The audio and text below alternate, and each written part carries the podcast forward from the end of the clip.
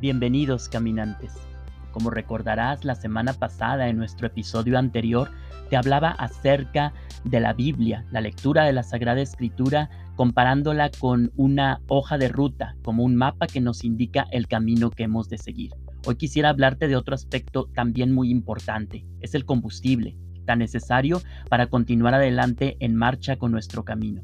Pues en la vida de un creyente y en la experiencia del camino que recorremos a lo largo de nuestra existencia, ese combustible es la oración.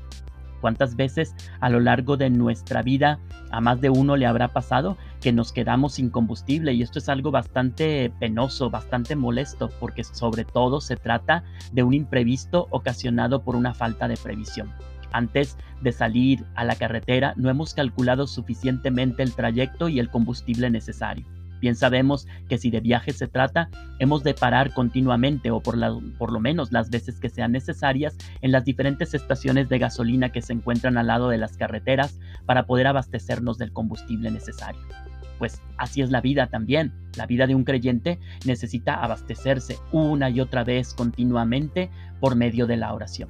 Y es que la oración es este diálogo continuo, este diálogo íntimo de corazón a corazón que mantenemos con el Señor. Dios mismo ha querido relacionarse profundamente con el hombre para que a través de esta relación de amor pueda Él infundir en nosotros su gracia. Y como cualquier otra relación, muchas veces una gran parte del éxito de la misma depende del diálogo y de la comunicación. Piensa en cualquier tipo de relación.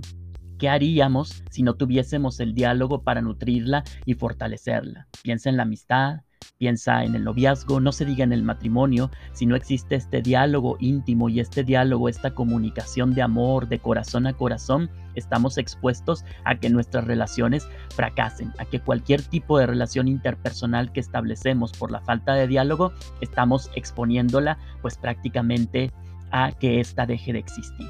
Así también te invito a que después de este episodio pienses en tu corazón cómo es tu vida de oración cómo es hoy por hoy el diálogo y la comunicación que mantienes con Dios.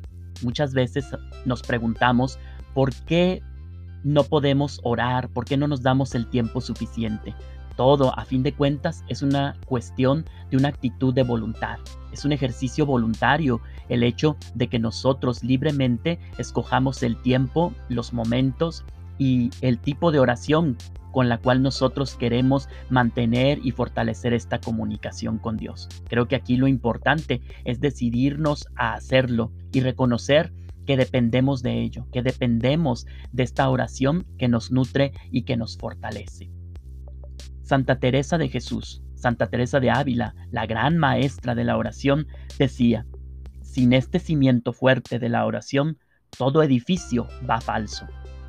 Para evitar que el edificio de nuestra vida se venga abajo, para cimentarlo correctamente, para hacer que sea una estructura sólida que nos mantenga firmes a lo largo de nuestra existencia y tenga la capacidad de mantenerlos en los momentos difíciles y complicados, hemos de hacer oración, para que esta oración sea también el motivo, el motor que nos impulse siempre a seguir adelante. Te invito a que fortalezcas tu vida de oración. Esta es la bitácora de viaje de un creyente que va a pie, a paso lento, pero firme, porque sé muy bien hacia dónde voy. Jesús dijo un día, yo soy el camino, soy la verdad, soy la vida. Anímate a recorrer este camino. Hasta la próxima, caminantes.